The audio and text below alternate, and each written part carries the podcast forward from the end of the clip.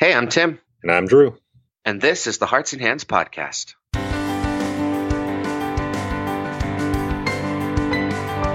In episode 15, we discuss different styles of worship leading, and we talk to him and her about their musical journey.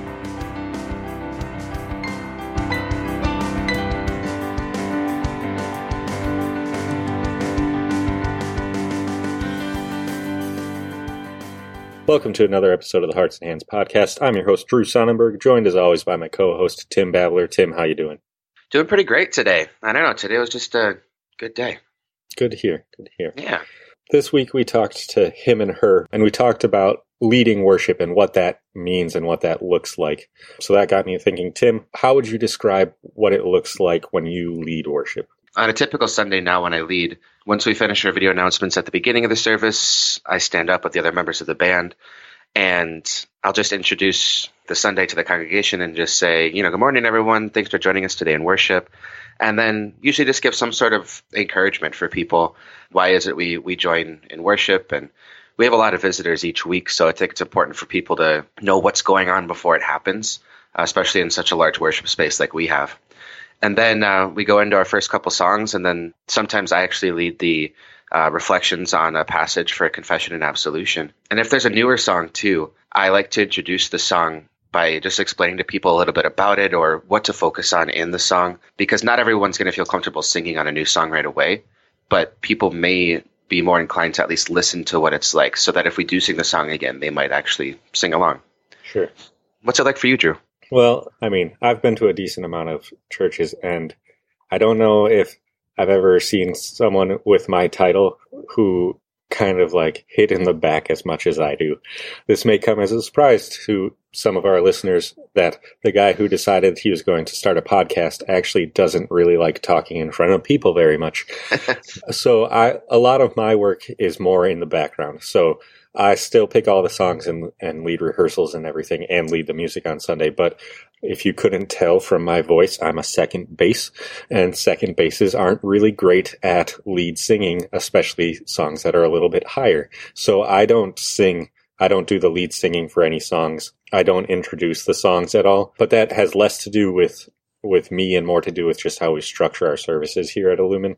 We try to like take a singular theme for the week and just weave everything together to fit that theme. Songs, readings, responses, everything.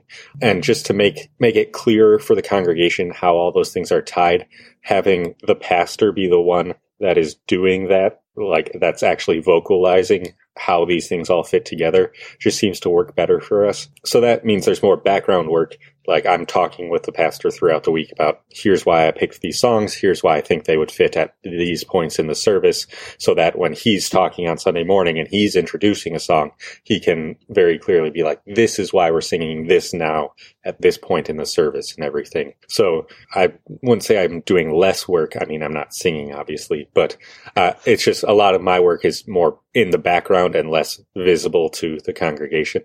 And the good news is there's no one specific way that it has to be done. Just like worship, you know, each of our voices is different, each of our abilities is different, and our churches don't have to all look the exact same either. We had a great conversation this week with Seth and Jenna Herlick, who are him and her worship. They're a relatively new group within the WELS. They're husband and wife that they both sing and they both play piano and guitar and they've started touring a little bit. They want to get a little more into it, it sounds like. But we had a great conversation with them, so let's get to that now. Today we are stoked to welcome him and her worship to the podcast. Welcome, guys. Hey, thank you so much. This is Seth. And this is Jenna. For our listeners who don't know too much about you, could you introduce yourselves and tell us a little bit about what you do? Yes. So I'm Jenna Herlick and Seth Herlick is here with me. We're a married couple from like St. Paul area in um, Minnesota, and we are him and her worship. And for about the past year, we've been traveling the country, creating music, creating a podcast, and a brand pretty much that encompasses him and her worship. We started off kind of like not knowing if we were going to be doing secular music or worship music. And God very clearly pointed us towards worship music because we were contacting a ton of churches and a ton of coffee shops and a ton of like bars and stuff. And really only all the churches worked out. So we, since then, we've just like really embraced that this is our calling. And yeah, we're working on some original music. We have an album that should be coming out soon and a mini documentary that should be coming out soon. So yeah, I think that's about it. Anything else, Seth? No, that's it. Oh, cool. Cool. So, as kind of touring musicians, obviously a certain element of what you do is performance. You are playing music for other people, that is performance. But how do you balance being performers with being leaders of worship, which is kind of a slightly different thing? Yeah. So this is a really good question. And I think to really like put it first, I think truly defining performance and worship was really important for us to kind of, I guess, um, figure this out. And um, so, uh, performance, uh, the, the definition is a public presentation or exhibition. And worship is honor or reverence to a defined being. And as a Christian, I think those two lines kind of get blurred because truly everything that we do is is a performance because people are seeing it, especially God. And the other th- other side of that too is everything that we do as a Christian is worship. So it really becomes conflicting even even in the question because truly everything that we do is worship and ultimately everything that we do is is seen by God and others. So it is kind of a performance. And I I think the thing that's a struggle is that we're in front of church and people see that people see us. And that is a that is the issue i think because it always becomes oh they're up front so they're performing. But i mean even i i wonder asking the organist or the pastor where where is the line for them too? Because you know truly if you if you pull out pull out all the stops on the organ are you doing it 100% for god or 100% for you or is there some line and i think unfortunately the, the default setting is of a of a sinner like us is is to be selfish. So there's no true perfect worship, and that's really the the the line we try and toe. Is we do our best to give give all glory to God, but unfortunately, um, we normally end up getting in the way too. So, and I think that like another very important thing to say is that like yes, we try to balance it, but we have never done it. Like we've both talked about this too that because we're sinners, we we're leading worship and like our brain and our hearts are not always in the right spot. And it is like a constant battleground that we always are dealing with where it's like, oh my goodness, like for half that song, I was like thinking about how my voice sounds and if it sounds good enough and if the people like it. And and like after that, we're just like kind of in shambles. Like, how did we let that happen? It's it's like I guess a sin that that we deal with and I think that pretty much everyone who leads worship in any way deals with because like even the organist thinks about like oh no I played the wrong note now this person in the congregation is going to think poorly of me or the pastor wants his sermon to be good for the congregation to like him you know? It's like a constant struggle I think for people who work in church. And yeah I think it's just important to say that like the we try to balance it and like we strive every moment that our our worship is from like a pure heart but like our worship is like filthy rags. And even even from the best place in our heart is still not good enough for god and so that's like the constant struggle that we deal with in terms of like performance and leading worship so Chris Tomlin has this saying that's really, and I think this is true. Both of you guys are worship directors. I think this is the, the one of the most truest things that that Chris has ever said, or really one of the most applicable things I've ever heard about being a worship director. And it, it is that the moon reflects the sun's light at night, and the moon doesn't have any light of its own, but it reflects the sun's light. And that's as a worship director, I think, or even as a Christian in general, but I think as a worship director, this applies a lot. We work really hard. We strive to to reflect the light of of God, and He's the sun. But the thing that so that's that's Chris Chris's statement that we should reflect God's light. But I think this is my addition to that. And the thing is that's crazy about the moon is that it gets all the glory at night because you can't see the sun at night. But during the day, the sun comes back out and it's blinding. And I think that's kind of the way it all relates to performance versus worship is that the audience sees us. And the thing that's confusing and conflicting about that is if they don't transcend us to who gave us the gifts, if they focus on us, they can get caught up in making us the idol or make worshiping us instead of instead of God. So I think that um, when it comes to to like performance and worship and all that stuff, I think a lot of times it's equally as much of the audience members problem as as ours because if they if they don't worship the person who gave the gifts and and, and worship the gifts instead then that's where conflict occurs. And so like i think that's that's something that we jen and i also strive to do is we we like pray before like make us like the moon like just to not to not to shine our own lights but to reflect your light and also help people to see you and not see us. So those are another trying to trying to lessen our egos which is so tough as anyone knows so yes. As a, a relatively new group what what do you think or what would you say makes you guys unique or what do you bring to the table that's maybe slightly different than what everybody else is doing right now? Oh this is interesting. So there's two one big hero of mine personally and his name is david leonard and he is half part half part of uh, all sons and daughters. And we actually got to meet him and kind of we have a halfway friendship i would say. But he kind of spoke into we had just come back from tour and he kind of spoke into our lives. But one of the big things that he kind of shared with us is that if you want to create an environment for worship and you want to write songs that are worshipful you have to first be worshiping yourself so truly when we create we actually try and call our concerts now worship experiences because we really want to create an environment where people can be free and comfortable to worship in whatever way they they want to. So what we do is before we start, we normally try and preface the concert with that like there's really no expectations. Jenna and I are going to we're going to do our best to worship here. And you know, if you want to sing along, you can sing. If you need to stand up and go sit, uh, you know, it, far away from the people you're close to. If you need to keep your eyes closed, you know, whatever whatever it is, whatever it, you want to do to worship, that's on you.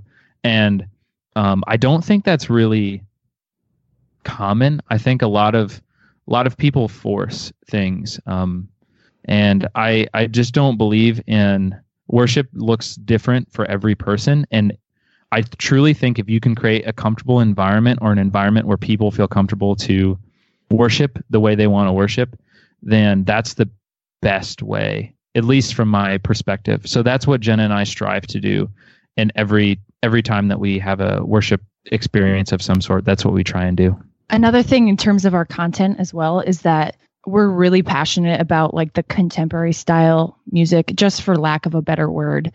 We really love acoustic singer songwriter type stuff. And so kind of our goal is to bring that style of worship to the WELS circles and and let them know that it's okay and let them know that you can sing songs that aren't hymns and they can be worshipful and they can be correct in doctrine. But at the same time we want to bring the good doctrine of the WELS to the outside world at the same time. Like we want to serve the community that we're in. And so we're kind of like a twofold mission in that way where uh, we're not we're singing our own original music that's a little bit different than what our circles are used to but then we're also bringing like the good news to the rest of the world. So it's just like this little niche thing i think that we have here one thing we talk about on this podcast a lot is the people in our lives that have kind of enabled us and kind of pushed us in the direction to get where we are now. You mentioned ben bloomer kind of shoving you in the direction of hey why don't you play in churches? kind of opening that new door for you. As young younger i mean none of us are super old but as younger musicians in the WELS or just artists in general what do you think the WELS as a whole or the community of WELS creatives or whoever it may be can be doing to help foster this creativity in young people help push people and to take the leaps that you're taking, uh, whether it be with music or with visual art or whatever it may be, whatever their particular craft is. What what can we be doing better to support young artists? Oh, this is good stuff. Okay, I have I have so many things that I want to say. Um, first of all, I think it has to start from this place. So I went to prep, Luther Preparatory School, for four years, and I went to MLC for a year and a half. And I was, I believed that I was going to become a pastor, truly believed it. And the second semester of my sophomore year, I was kicked out of MLC for grades and my life pretty much crumbled. I had to move back in with my parents. I lived with them for like two and a half years. I guess you could say I was pretty borderline suicidal. It was a really, really, really long and hard road. And to honestly, that like the fact that we're talking right now is pretty much a miracle because I probably shouldn't have made it through. And I think first, first things first, like God uses you in different ways, and it might not look like the way you think it was going to be I thought my ministry was to be a pastor and that I'd, you know, have a church and it would be black and white. And God decided that, and I guess I probably had a little bit to do with it too, that it wasn't for me. And now my ministry is playing for way more people than one church. And God used me, God uses me in a completely different way than I thought. And I think expectations or can be so can be so hard because you know you you really set yourself up for failure when you think that you know something is going to be one way and then reality strikes and it's a different way but the craziest part about it now is that like god it was actually leading me in the direction he wanted me to go even though it was heartbreaking and damaging and crushing and it it isn't anything that I thought it would look like, but the way it is is so much better than it than it, what I thought it would be. And so I think first things first, let maybe letting go of your expectations and truly trusting that God's plan is the right plan and that His time is is the right timing. Uh, I think there's another uh, great quote that I heard that uh, rush leads to ruin, and I think truly trusting in God to know that that he his providence and his timing is right and that his calling is true too and, and right. And i think the pressure there's so much pressure for young people especially to become you know to have ministry and to for their ministry to look like being a teacher or being a pastor. And i just jenna and i both that's not necessarily the right the right pressure always. There's other things there's other avenues. You, your ministry is your literally everyday life. If you're if you're a stay-at-home mom your ministry is to raise your children. You know if you're a if you're a worship director your ministry is to to to lead people in worship you know. I, I just think that there's so many different ways in worship and i'm sorry and um ministry looks so different for so many different people. And i think first things first is truly making the pre- like relieving the pressure on yourself as a young person and doing what you're passionate about. I believe that God puts passion on your heart and that passion is something normally it's passion is um, skill aligned with with something that you're excited about. And i think god gives those things to us for a reason. And i think that uh, chasing those things are really important to finding to finding what god truly wants you to do I have some thoughts, but none of them are organized. So I'm just gonna kind of, so I'm gonna just word vomit a little bit, and you can cut it out if you don't like it. I feel like something that's important for young people to know is that just what Seth just said is that ministry is for everyone. As in, I think that we're all called to ministry. If you're a Christian, you're a minister of the gospel immediately. And you get to choose in your life how you do that and how you accomplish that. And so, as Seth said, you can be a mom and your ministry is the kids at your home, or you could be a pastor and that's your congregation. And I think that for a lot of people or a lot of young people, they're expected that their ministry looks like two options. And and those two options are really great, but that's not those two options aren't for everyone. And I've seen a lot of friends fall out of the ministry because they thought that they were supposed to be pastors and teachers and they weren't right for it. And so I I feel like it's important for young people to examine their gifts and their passions and almost ignore what their parents want them to do. Because like that's that's really important what your parents want you to do but it's also not everything. And so i feel like that's an encouragement. Like if you want to be a christian artist or just an artist in general like there are people in your lives that can crush that. And i think it's important to discern who whose voices are holding you back and whose voices are actually important. There are people who are yes men and there are people who are naysayers, and you need like a good combination of both in your life to know the best way to do everything. I also think that in terms of artists and young artists, I think that all art, whether it's secular or or like Christian art, is it's like people on earth trying to find God on earth. And I because I think that like music and art is the only thing that we know for sure is going to be in heaven. Like you know that there's going to be music in heaven because there's countless verses that talk about that. And and I think just like how God is the creator God and all of creation is art. So people who aren't Christians, they're trying to search for God on earth. And so I feel like if you're you're an artist and you make Christian art, it's like well, okay, so I think the the truth is is that truly nothing I don't think is truly secular, especially when it comes to art. I don't think art is secular or religious. It's I think art transcends. And the thing is is that I do believe that every if you have the bug or you have the itch to do it, you should totally do it. Jenna and I are the total like we give people permission all the time because like if you wait, if you wait to do something, there's never a right time, there's never a perfect time. You're never going to know enough. And truly like Jenna and I, we've always learned the hard way. Like uh, we've made every single mistake and truly we could have i could have went back to school for eight years gotten a couple you know first of all i probably would need like a a music composition and live performance degree. And then we do all of our sound and engineering stuff. So I should probably go get an engineering degree. And Jenna does all of our marketing and, and runs our business. So she should probably get an MBA and a marketing degree. But, you know, that's ridiculous. Like, that's insane. And I think a lot of people live that way. They think that they need to know all the right things and uh, all this stuff before they can even start. No, you have to do it. Do it. Start. And it doesn't have to be the thing like, you know, we started with an album and we started with a tour and now we're here. It like it builds. It's a it's a stepping stone type of scenario where you don't have to have all the answers right away. People might be hearing from us for the first time and be like, "Yeah, it's easy for them to say like they made it. We didn't make it, first of all. like that's that's garbage.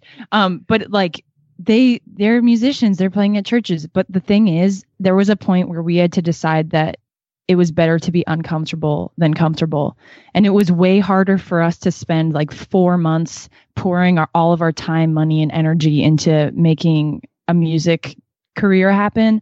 It was way harder, but that's just what it takes. And so I feel like if anyone's listening to this and they want to do something crazy with their life, like here's your permission do it. like if you've aligned your gifts and your passions with scripture and with the people in your life life have made it clear that like that's something that you could do, just do it. because yeah, as Seth said, there will always be a hundred excuses to keep you from doing what God's plan is for you. I think sometimes God has a plan for us and then we just don't think big enough for him. We're like, oh no, God could never do that for me but it's like maybe if you take the steps to do the thing that you think that you should do, then God's to bless it. I just think that it just takes one step in the right direction. So, yeah. Yeah, and I think uh, one other thing as far as like the encapsulation of the WELS and kind of their influence, I truly believe that like fighting over genre or specific I guess specifically genre, genre comes up a lot I think that's just a battle that's probably not worth fighting.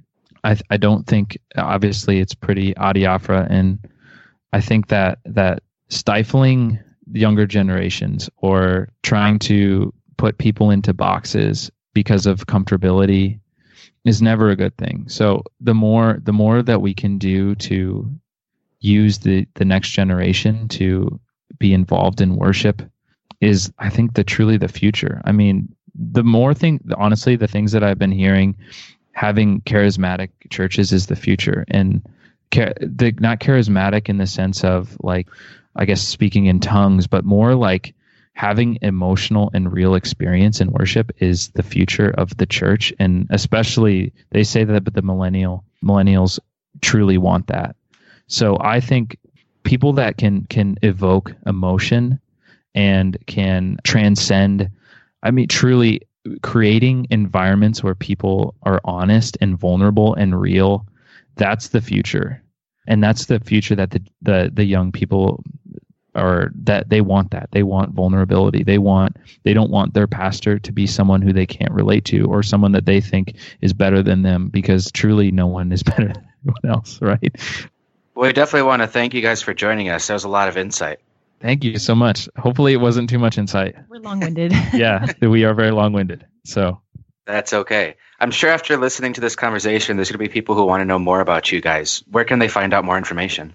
Ooh, that's a great question. So basically, it's really easy. We are him and her worship, and that is our basically tagline for Facebook, Instagram. Our website is www.himandherworship.com. Um, we also have a Patreon and uh, YouTube, and we have some really exciting things coming out. We're working towards a full length worship album. We'll have some singles coming out soon, and we also filmed a full length documentary that'll be coming out pretty soon as well too. And we have a all kinds of awesome stuff. So find us whatever is easiest for you. So yeah. I think um, Instagram is my favorite platform to update. So if you really like pretty pictures and videos, then I would suggest following us on Instagram more than anything else. So, yeah. Well, for those listening, I definitely encourage you to check those things out, follow them on your favorite platforms, and be sure to give them support as well as they continue to do, to do God's work. Awesome. Thanks so much for joining us, guys. Yeah, thank, thank you guys so much. God bless you all.